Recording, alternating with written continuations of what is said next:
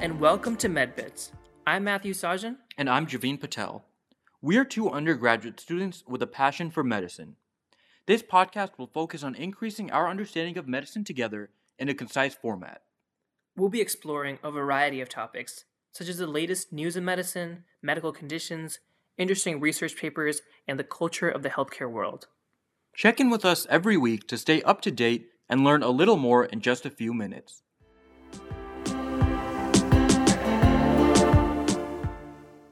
In this episode of MedBits, we'll be talking about a condition known as non alcoholic fatty liver disease. Even though it's a bit of a mouthful, it's a pretty common condition that's worth knowing about. Put simply, it occurs when there is a buildup of too much fat in the liver, as the name might suggest. You may not have heard of it because most people actually have no symptoms. But when the symptoms do arise, they can become quite sour. It can start off with fatigue, accompanied by some discomfort where your liver is. But this can eventually progress into non alcoholic steatohepatitis, or NASH, and eventually into cirrhosis, or advanced scarring of the liver. If it gets to this, if it gets to this stage, you might see some swelling of the abdomen, enlargement of your blood vessels, red palms, and jaundice. If you are at the NASH stage, there's a 5 to 12% chance that you'll develop cirrhosis. This is because NASH causes inflammation in the liver, and cirrhosis is a response to that. As the scarring takes up more and more of the liver, we can end up with some pretty serious side effects, like liver cancer and liver failure.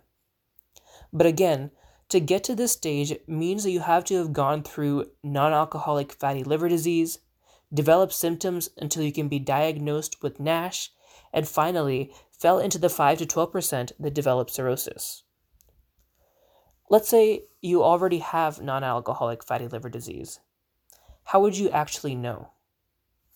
Usually, it's found out through some sort of imaging tests. Various blood tests and imaging procedures might reveal liver problems.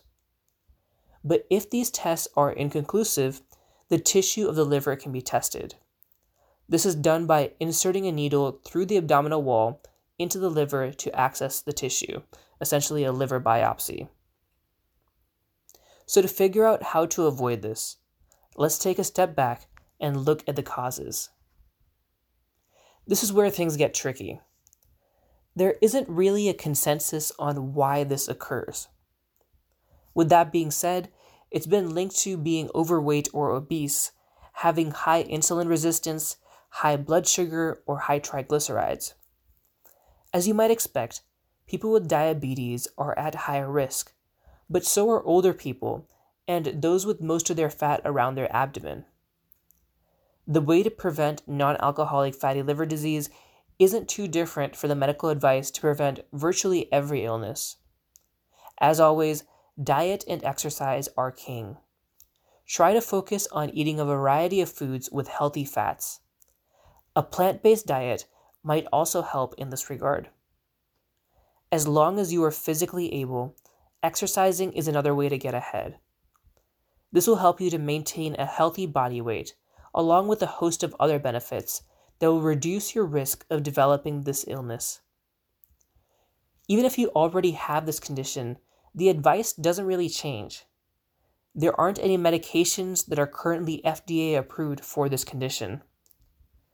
Controlling conditions like diabetes or high cholesterol is also important if you already have fatty liver disease. Naturally, we should be concerned with protecting our livers as well, which means limiting the intake of alcohol and being careful to use prescription drugs properly. There's no miracle drug, but vitamin E and coffee have been shown to help for their anti inflammatory properties. Still, these substances can be a double edged sword and should be used with caution and with the realization that it's not going to fix the condition, just potentially help moderate it. That's all we have for you on this episode of MedBits. Remember to keep up that diet and exercise, and we'll see you next time.